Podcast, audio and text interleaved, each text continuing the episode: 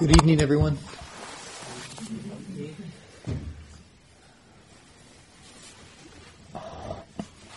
This is our last night. This is our last night in in the form of this community that we've really created over these last number of days. And what a sweet community, don't you think? It's been really wonderful. So, first of all, thank you for your practice and your diligence and uh, your desire to do this practice. And what comes with this being our last night, of course, is tomorrow. And tomorrow, in case you didn't see on the schedule, the retreat ends. In, in many ways of seeing it also, that's when the real treat begin, retreat begins. The, the, the of, of bringing this practice into our daily lives. And I want to acknowledge there are a few people that are uh, a few people that will be staying on here to do the next retreat, and and uh, a few people that are going on to other places to do retreats. So my hope is that some of the, the, the things that are in this talk will will also help inform um, your next retreat for those few people. But I, w- I want to begin by naming a dilemma that some of you might have experienced when going on retreat or after after going getting off a retreat, and that's the experience of uh, you go on a retreat. Sometimes you get inspired, excited. Excited. There's a quality that your practice has deepened, and then you go back home with these wonderful intentions, and then and then. Have you noticed that where where? Uh, it seems to, to drizzle out in a way. So I want to speak about some things that might be helpful in terms of really integrating this practice into your life, of really um, incorporating it, of carrying the practice forward, this, the, carrying your spiritual path forward. And I'd like to begin with a story. In the nineteen sixties, there was a biologist who was very passionate about his work, and one day he, he comes home and he tells his wife that he'd like to go for a vacation to Thailand. And well, they've been married a long time, and the wife knows her husband quite well, so is a bit leery because her husband never wants to take a vacation. He loves his work. But she thinks, well, let's see what happens. So They they travel over to Thailand, and they, they get a hotel, and they're alongside this, this river situated in the jungle. And one evening they go out, and there's just a ton of fireflies all over the place. And the husband has this jar or a few jars where he catches a whole bunch of the fireflies. And they go back to their hotel, turn out the lights. Kind of romantic, don't you think? and and they let go of all the fireflies in the room.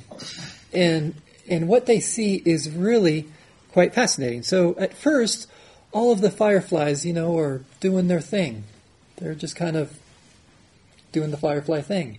And then they notice in certain parts of the room, uh, the fireflies start to synchronize with one another. And they start to shine and turn off at the same time. And then that happens over at another part of the room, where eventually they synchronize to the point where the entire room is synchronized at the same time. It's just a fascinating experience. Synchronicity. We find this in all forms, um, in all different kinds of forms within within the world that we live in.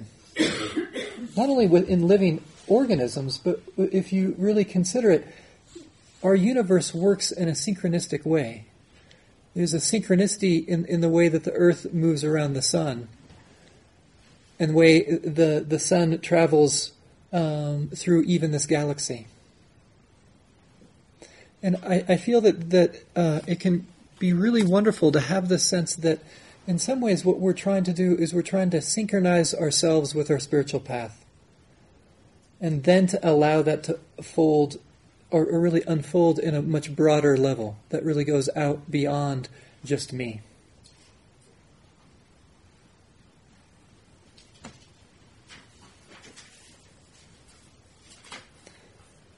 So how do we get a sense of this, and how do we uh, begin to sync ourselves with our spiritual path? And then allowing that to, to, to expand beyond beyond our own lives. There's another image that we find actually in in Mahayana Buddhism, very popular in, in, in Chinese Buddhism. And it's the image that many of you might be familiar with, which is the image of Indra's net, which really has this quality of, of synchronicity. synchronicity. And it's the, the image of this net that ex- expands outwards infinitely in all directions. And at each node of the net, there is a jewel. And if you were to look into one of those jewels at, at any node, you would see all of the other jewels reflected just within that one jewel.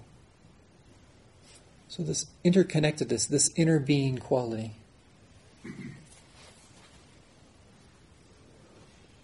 I, I find this so important for my spiritual path, because it, it does help me. You know, what we've been talking about on this on this retreat is going beyond the sense of self. Do you hear, do you, do you get a feeling for how that image or this quality of synchronicity gives us a sense of going beyond our limited sense of self?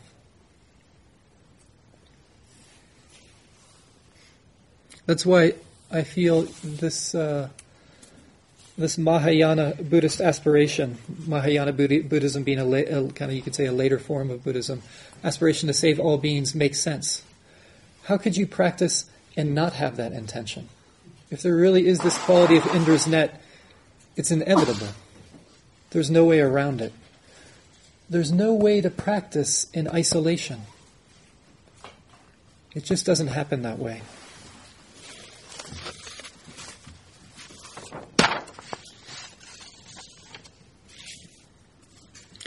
So what I'd like to do is I, I'd like to talk a little bit about uh, this quality um, in these three different realms. I just made up these three different realms just as uh, for organization's sake, um, to get a sense of, of allowing our practice to unfold after the retreat. And so it's I want to talk about kind of the personal realm, and then the interpersonal realm, and then also bringing our spiritual path into what I'd call the the social and collectives, a little bit of what we spoke about last night is uh, during the Q and A as well. And all I want to do is I just want to share with you stories and pointers of things that might be helpful for carrying your practice forward after this retreat, or integrating your practice into your life.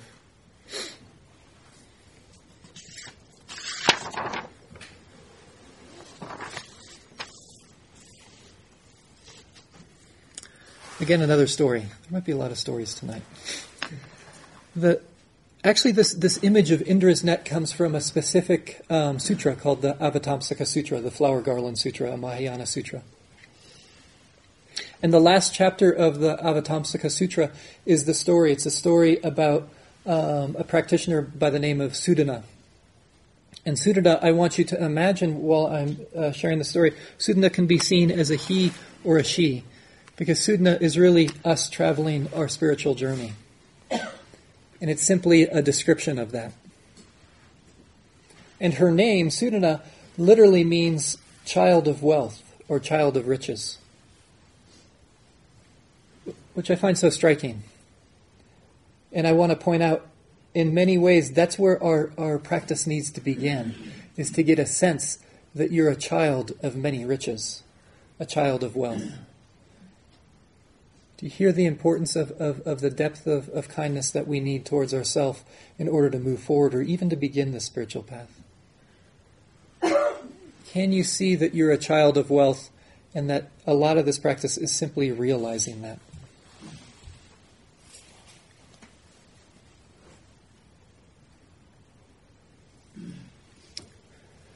So uh, Sudhana begins her, her journey, and uh, it's a fascinating journey, because along along the journey, he meets fifty-three different teachers along his path.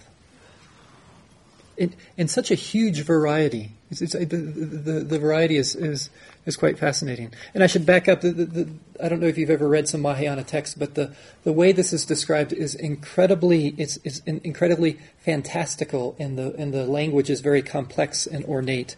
There's a magical and miraculous quality to it. The the sentences are incredibly long.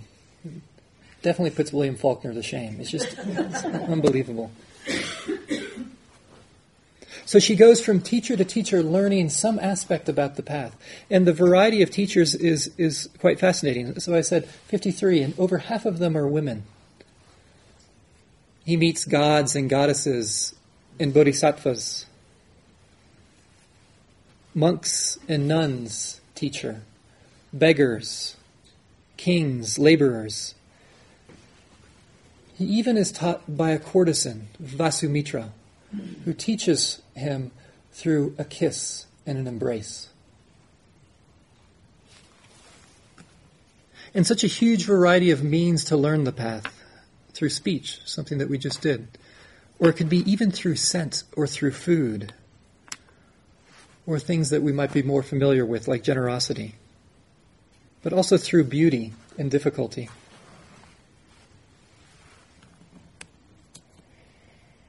And at the end, of uh, towards the end of his path, he um, the, the first teacher he meets is, is Manjushri. And Manjushri asks Sudhana at the end, he asks her, what have you found on your path that was not your medicine?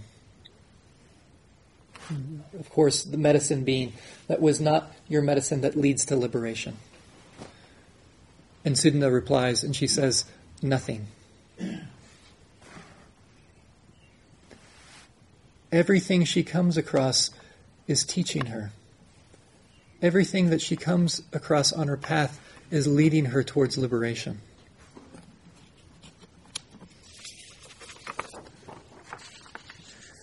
I want to encourage you to, to see if you can figure out how to cultivate that same quality within your own life. Can you get a sense that whatever you meet, whatever you come across within your experience is actually teaching you, is actually helping you move towards awakening, as long as there's a skillful relationship to it? What a profound world to begin to walk in, a world that's leading us towards awakening. And as Eric and I have been uh, speaking about again and again and again, this is all situated upon about not what you experience, but how you experience it. What can you bring to every moment of your life as you as you enter back into your daily life? Can you bring this quality of awareness and acceptance? To, to get this understanding that Sudhana had on her pilgrimage. I find this so helpful. For example, just around difficulty, if I can simply remember when I'm having a difficulty that, oh, this is my spiritual path. This is this is trying to wake me up in some way. Can I take it like that? Can I can I have that turn of attitude or approach towards it? And just that makes a huge difference. And some of you might have tried that. Have you ever noticed the difference that comes when you can have that quality of mind to a difficulty that arises? And it takes practice. It's something that we have to go back to again and again and again. Denise Levertov has a, a, a I, I feel, beautiful poem that's in relationship to this. The title of the poem is Benediction. Maybe just start with that word. I, I think all of you know uh, benediction. It's a, you could say it's an invocation for a blessing, or it's it's uh, it's asking for a blessing. So may this come about. That's one way of understanding a benediction is, is that phrase. So this is her poem, Benedic- uh, Benediction. She begins, marvelous truth, confront us at every turn, in every guise, iron ball, egg, dark horse, shadow, cloud of breath on the air. Dwell in our crowded hearts, our steaming bathrooms, kitchens full of things to be done, the ordinary streets. Thrust close your smile, that we know you, terrible joy.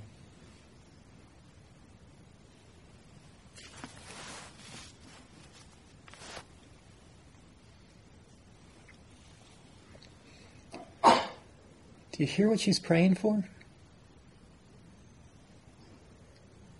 Can can we pray for such a thing, to have, uh, and, and I, I love this first phrase, marvelous truth, to have the marvelous truth of the way things are, to confront us at every turn. And I love some of the places where, where she's asking for this to show up. In our crowded hearts. I think so many times we're so desperate for an open heart that we might not see that it's in our crowded hearts also that we can begin to see reality. Or the steaming bathrooms, or the kitchens full of things to be done, and the ordinary streets. Can we stop looking for the extraordinary and seeing this practice in the ordinary?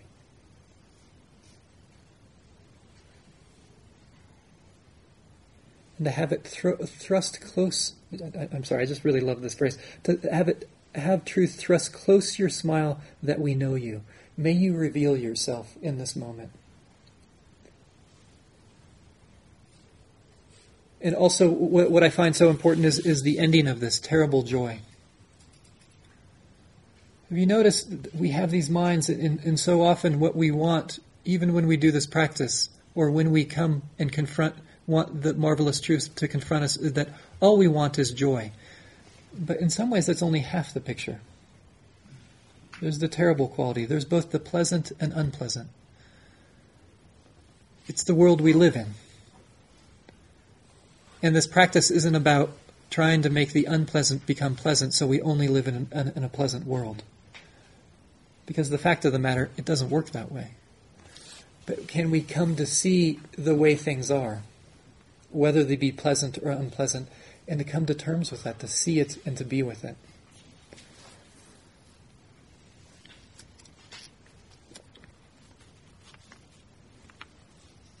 So I leave you that question. How do you make everything your practice?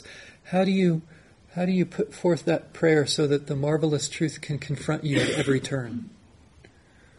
What will help remind you of that day after day?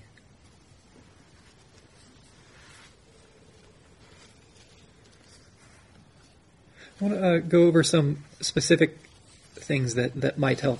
And they might not. One, of course, is some kind of regular sitting meditation practice. And, and some things to keep in mind. I, I find it so important, and it's, I think it's good to reevaluate this when we uh, when we get off retreat, to get, have a different feeling, uh, to, to come newly to our sitting meditation practice. And I, I feel what's a, a question that's important to ask is, for your meditation practice, for how long you do it and how often, what fits within your lifestyle? Rather than having some fixed idea of what it, quote-unquote, should be. There's something very unorganic, or, yeah, that's not organic at all when we are just trying to follow some fixed pattern of, of, of how it should be. And what fits for you in particular? That could be once a week. That could be every day for an hour or two, two hours. There's a huge range. So that we're not just simply crowding our lives up with yet another thing to do.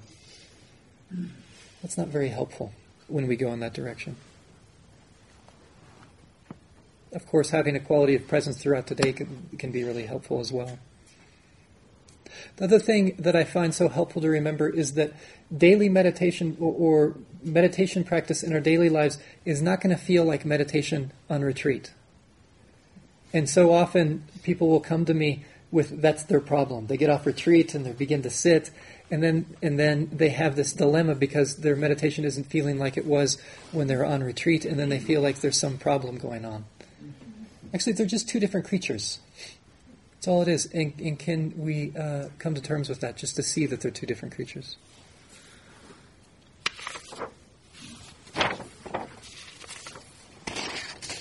One quote around the the vast importance of finding a daily meditation practice, or I'm sorry, not a daily meditation practice, but a regular meditation practice that fits into our lives. So that's organic rather than a should. And I, I would like to share with you a, a quote by Thomas Merton that I think uh, speaks to the importance of being skillful while doing this. He says, "To allow oneself to be carried away by a multitude of conflicting concerns, to surrender to too many demands, to commit to too many projects, to want to help everyone and everything, is itself to succumb to the violence of our times. Frenzy destroys our inner capacity for peace. It destroys the fruitfulness of our work because it kills the root of inner wisdom, which makes work fruitful."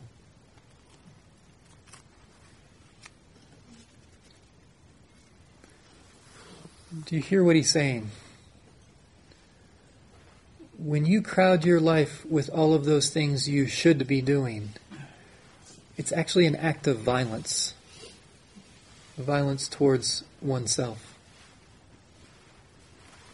This practice, the spiritual path, rests actually on non-harming. Can you make sure that you're not harming yourself by just adding one more thing to do?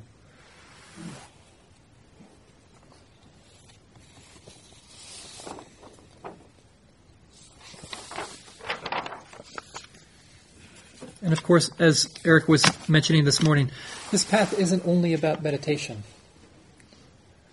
So many other things that the Buddha invited us to cultivate. A, a lot of those things would come under the, the realm of ethics, which are so important.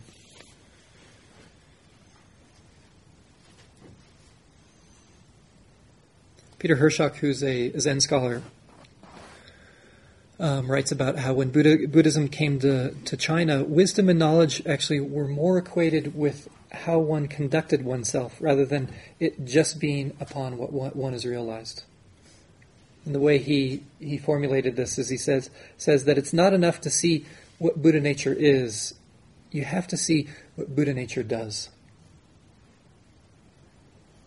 Can you get a quality of, uh, can, can you cultivate this sense of carrying forward the practice in terms of your actions as well, in terms of your conduct? Not just what you're seeing in your meditation or some groovy experience in your meditation, but how do you carry that forward into action?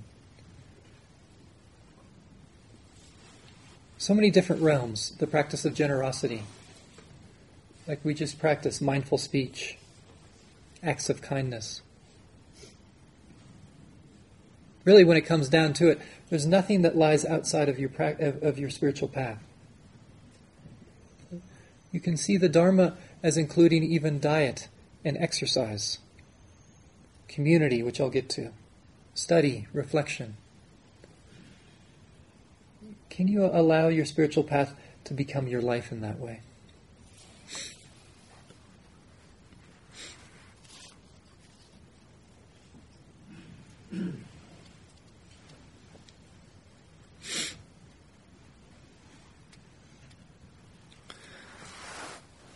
A few days ago, I can't remember when, I, I, I think I was sharing with you the one way of understanding faith, and faith being this quality of falling in love, with falling in love with the practice. And how, I think we were also speaking during some of the question and answer periods, how that can be such a deep source of, of refuge. And I, I feel like it's important to revisit this for our daily practice as well, in our daily lives.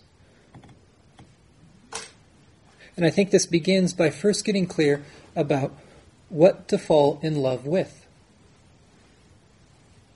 Of course, you could say, oh, I'm in love with the Dharma. But what does that mean for your life in particular? And in many ways, to continue a, a, a regular practice within our daily lives, we need to we need to contact this passion and this falling in love quality so that it, it can endure the ups and downs that we find in daily life. As Antoine de Saint-Exupéry said, said, if you want to build a ship, don't drum up the people to gather wood, divide the work, and give orders. Instead, teach them to yearn of the vast and endless sea.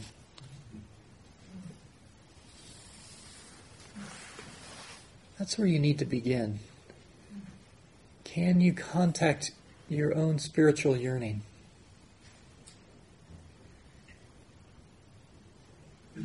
It was fascinating. In Flagstaff, we did a whole weekend retreat just around this. Basically around the question of what's important to you.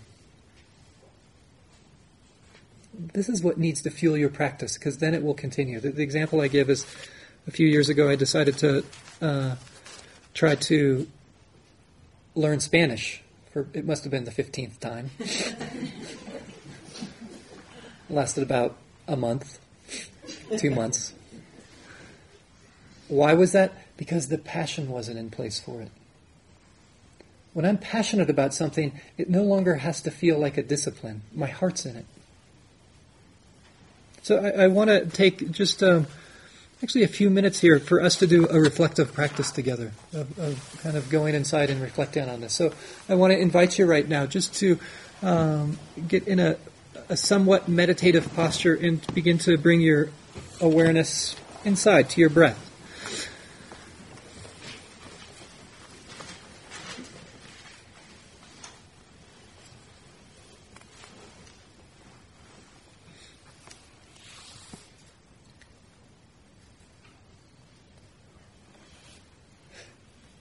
And I invite you to imagine that you're at some place, maybe at the top of a mountain, where you have this vast field of vision. You can see quite far. Yet within this scheme that I'm going to invite you to see, with this vast field of vision, what I'd like you to be looking at is, is back at your life. See, imagining that you're actually at the end of your life and you're la- now looking back over the entirety of your life with this broad view. So not so many particulars, but this broad view of looking back at your life.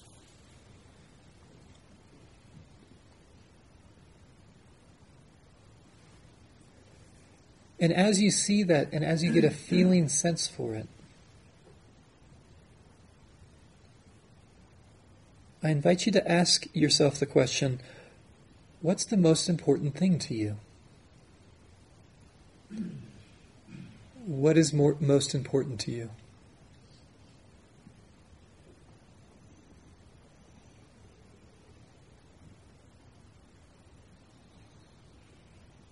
Notice what comes. Notice how it resonates in your body.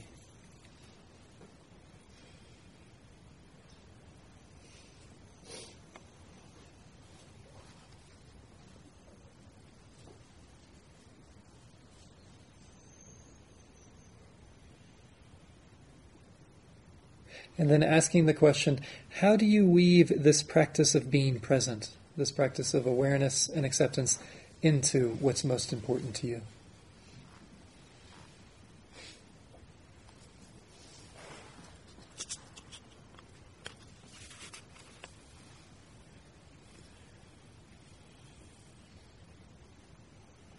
And now beginning to let go of that.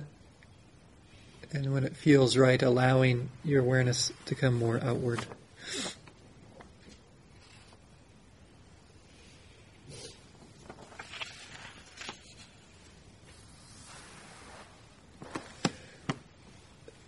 Doing such a reflection may help you get in touch with what you need to really fall in love with. Of course, what we've been speaking about is falling in love with the Dharma, and, and however that relates to your spiritual practice. And I, I want to uh, give an example of this falling in love too. Um, not, not an example, but a description of an aspect of falling in love, which I think is very important. And I, I feel like it's very important in terms of our spiritual path. So the end of this poem, of course, is going to be about a couple, but I want you to hear it in terms of, of this, this connection that you have with your own spiritual path. And it's a poem by Jane Hirshfield, and, and the title of it is For What Binds Us. Basically, because I, I, what I want to propose is this is the kind of relationship that, that might be helpful to cultivate for your spiritual path. She begins, there are names for what bind us, strong forces, weak forces. Look around, you can see them. The skin that forms in a half-empty cup. Nails rusting into the places they join. Joints dovetailed on their own weight. The way things stay so sol- solidly wherever they've been set down. And gravity, scientists say, is weak. And see how the flesh grows back across a wound with a great vehemence, more strong than the simple, untested surface before. There's a name for it on horses when it comes back darker and raised. Proud flesh. As all flesh is proud of its wounds, wears them as honors given out after battle, small triumphs pinned to the chest. And when two people have loved each other, see how it is like a scar between their bodies, stronger, darker, and proud. How the black cord makes of them a single fabric that nothing can tear or mend.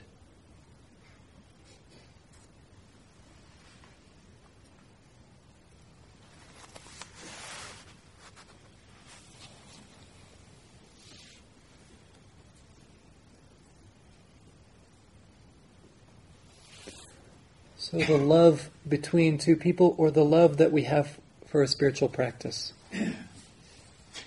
Quite striking, like a scar between two bodies. And, and she goes into the detail of that. When you think of a scar, the, the flesh is torn away, but then it, it, it grows over the wound and it's even stronger. Do you notice how that can happen within our spiritual practice? Just as a scar heals, this practice can really have this depth of healing, of awakening, that can have that strength, that, that strong force that binds us. And she says, uh, a strong force that, that is so strong that nothing can tear it or mend it. That single fabric.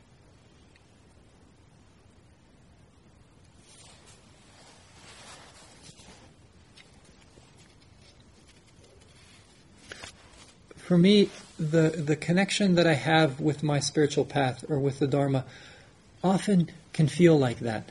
I'm bound by it. You might want to reflect, a lot of the flavor of the freedom that arises from the, this practice is not about having more choices, it's about having less choices.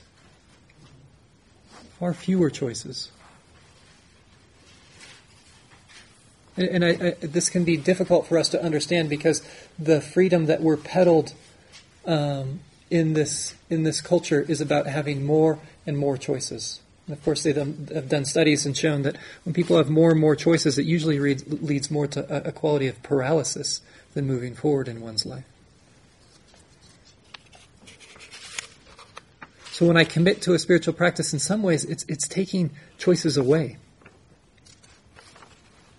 For example, on the ethical level, again, a, a, a poem by Simone Weil.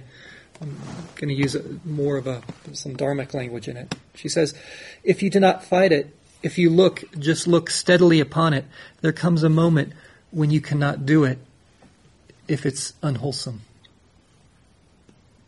And if wholesome, a moment when you cannot not."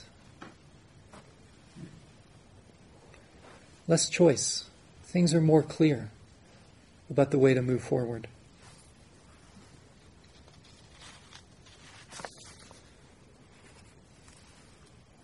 Another arena that, that sometimes uh, gets confusing in terms of this, this realm of freedom is sometimes we see spiritual freedom is, is about becoming free of uh, cultural conditioning.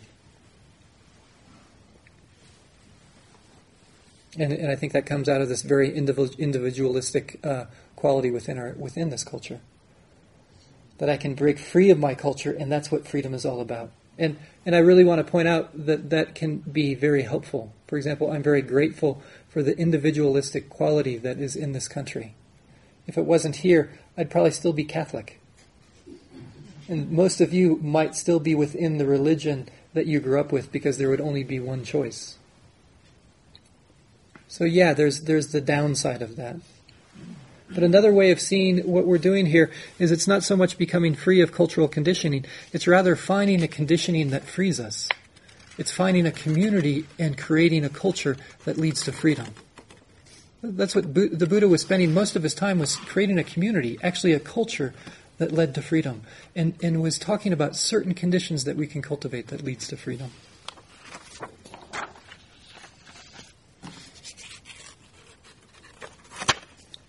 And, and again, it's not about being monastics or puritanical.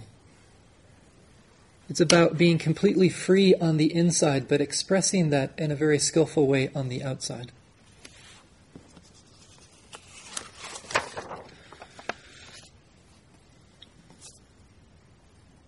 And, and this segues into this next realm, which is the interpersonal realm, of getting in sync with, with uh, an aspect of our practice that goes beyond just the sense of it being my personal practice. Story about this. This is uh, a story of a monastic by the name of Meghiya. And w- one day Meghiya was the attendant of the Buddha. Actually, usually the, the Buddha's attendant was Ananda, and for some reason, on this day, uh, uh, Meghiya was chosen as the as the Buddha's attendant. And Meghiya had gone out for alms round, and on the way back, he was uh, he was walking right next to this. Uh, the Kimikala River, and he saw on, on on the side of the river this beautiful mango grove, really beautiful. And I don't know if you've ever seen a, a mango tree, but they can really provide really wonderful shade. So, so Meghiya is so excited about this, and he has he has the spiritual urgency to practice, to go sit underneath one of those mango trees to uh, begin to meditate. So he comes back to the Buddha and he says, I just found the coolest thing, and I am so excited to practice. Uh, please, would you allow me to go practice? And it's very interesting what the Buddha says. I, I, I, sometimes when I go back to the early discourses, I'm so amazed by the skill the Buddha had in, in terms of teaching and the fluid quality of teaching the particular person that was in front of him. And he says an interesting thing to Meghiya. He says, Meghiya, I'm wondering if you if you could wait. Because if you were to leave, I would be alone. And it would be better if you waited until there were some other monks that could be here to be around me before you leave. Interesting thing to say. Actually, there's nowhere else in the in the Pali Canon that I see the Buddha saying this. But he's saying it to Meghiya for, for, for some good reason. Of course, Meghiya's young and he's excited. He says, but I want to practice. You've already done what needs to be done. I haven't. I, I need to go practice under the mango tree. And again, the Buddha repeats this. Please, can you wait until somebody's with me? Please don't leave me alone. Wait until some other monks come by. And then a third time, of course, Meghiya says, please, pretty please. And of course, on the third time, as many Buddhas do, he says, uh, Meghiya, please, do what you wish. So Meghiya goes out and he practices underneath the mango tree, and lo and behold, as he's sitting there in meditation, as it says, he's assailed by unwholesome thoughts. He's having really a tough go of it. So he goes back to the Buddha and he says, you will never believe what just happened to me. And I'm sure the Buddha said something like, really? Yeah, what happened? I was I was assailed by all of these thoughts. No kidding. Is that really what happened? And and the Buddha said, yes, Meghiya, and for this reason, the the most the first most important thing when we practice is spiritual friendship, is admirable friends. That's what's really needed. That's what I want you to understand. Often we think that the heart of this, and a lot of times, is, is about going and meditating. And the Buddha is actually saying something different here. He's saying that actually community and friendship needs to be the basis of our spiritual path. How can you begin to, to create that or to, to join something like that? To see that being part of community and creating pu- community is an essential aspect of our spiritual path. And there's so many different ways. It could be a local sangha. It could be having a dharma buddy that you're checking in with, or checking in with a teacher every so often, or some even using technology of having an online community. I find it easier to carry on with my practice also if there's someone I'm accountable to. Have you noticed that? It can be the great thing about having a dharma buddy. If I'm accountable to somebody, then I can deepen my practice more easily. Also, it opens up the possibility of this quality that I've found very helpful, which is this feeling of giving my practice, that I practice in order to give it to the community. So, so when you go to practice with a group, it's not so much about what you get out of it. It's about actually being there a part, as a part of the community to give your sitting practice to the community. Actually, it gets rid of so many problems, because then you don't have to worry if it's a quote-unquote good night or a bad night, if it's a good Dharma talk or a bad Dharma talk, because you're actually just giving something. And it can be a wonderful, again, story or narrative, because it can get out of this thing of, what am I getting out of practice? Oh, it doesn't matter what I'm getting out of practice. There's an opportunity to give my practice. That in itself is enough.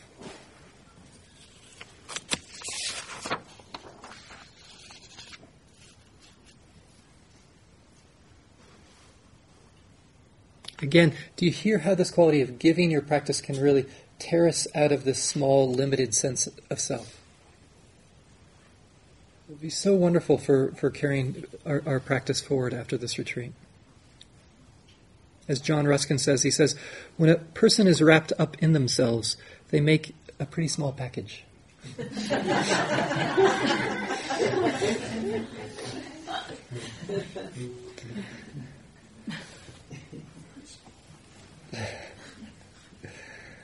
Allowing yourself to get a feeling sense of your practice extending about, beyond you.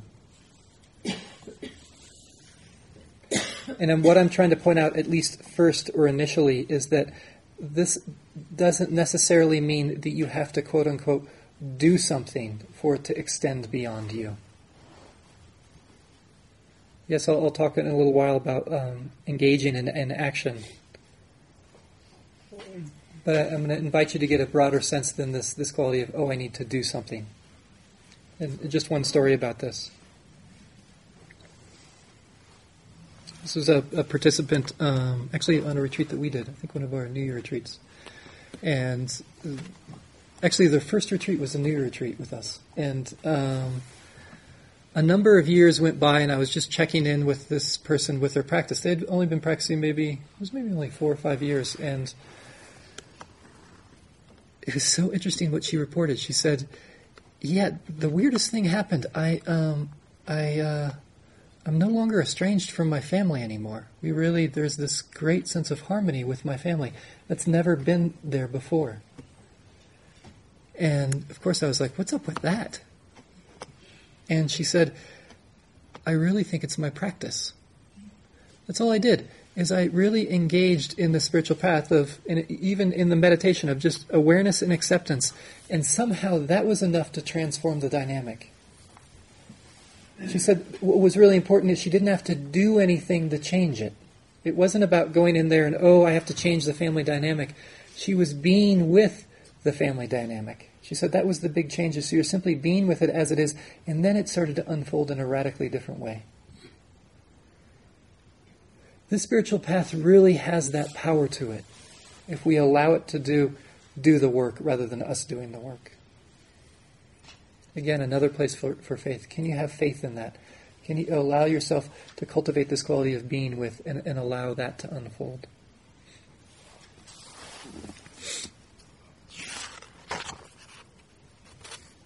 It's just like the fireflies. I mean, when you go, go back to the story of the fireflies, I'm sure they're not having some kind of conversation of, look at Larry, let's see if we can get on the same page as Larry there. Huh? What do you think? What do you think, Sally? Does that sound good? It's probably just kind of happens. They're being with one another, and then synchronicity arises.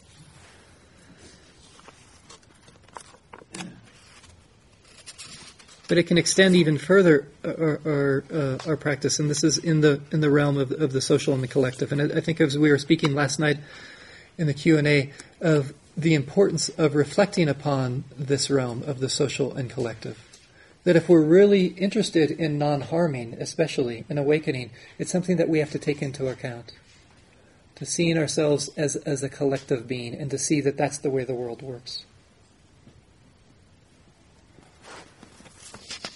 And I'd like to begin from a, a quote from Martin Luther King. I'm sure you've heard it before, and I, I think it bears repeating. And it's from letter from a Birmingham jail, and, and just to remind you, it's a letter that he wrote to a number of preachers that were basically saying, please stop with the civil disobedience. You shouldn't be going about this in this way.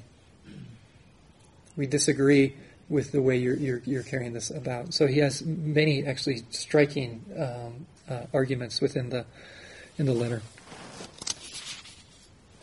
But he says, um, I cannot sit I, sit idly by in Atlanta and not be concerned about what happens in Birmingham. Injustice anywhere is a threat to justice everywhere. And then he be- and then he continues, we are caught in an inescapable network of mutuality, tied in a single garment of destiny. Whatever affects one directly affects all indirectly. So here again, the image that he's giving us, very similar to Indra's net. We're all interconnected. What affects one affects the other. And if that's true, it's this it's this call to have this this concern of of the collective, on the collective level.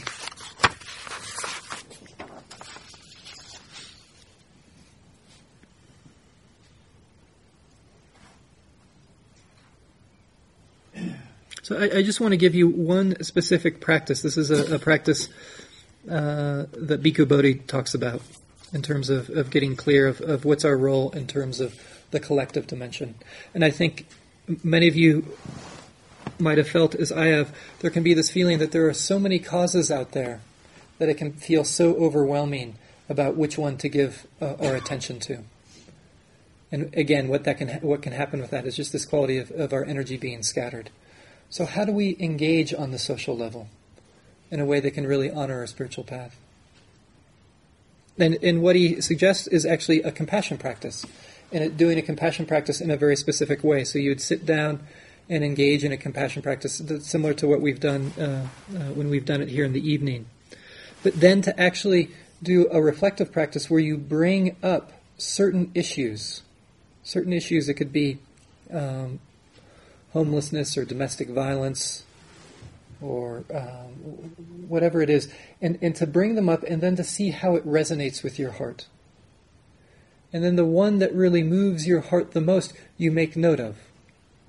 And then you, you go back and do this compassion practice actually a number of times, so there's a clarity of seeing the issue that come, that is closest to your heart, and then and then finding a clear way to engage within that specific uh, issue, with that specific issue. So again, so that our heart is leading us.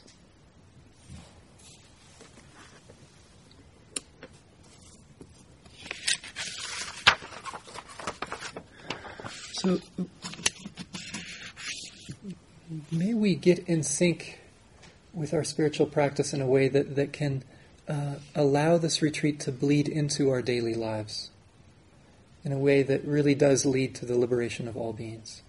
Thank you. Let's just sit for thirty seconds here. Thank you for listening. To learn how you can support the teachers and Dharma Seed, please visit dharmaseed dot org slash donate.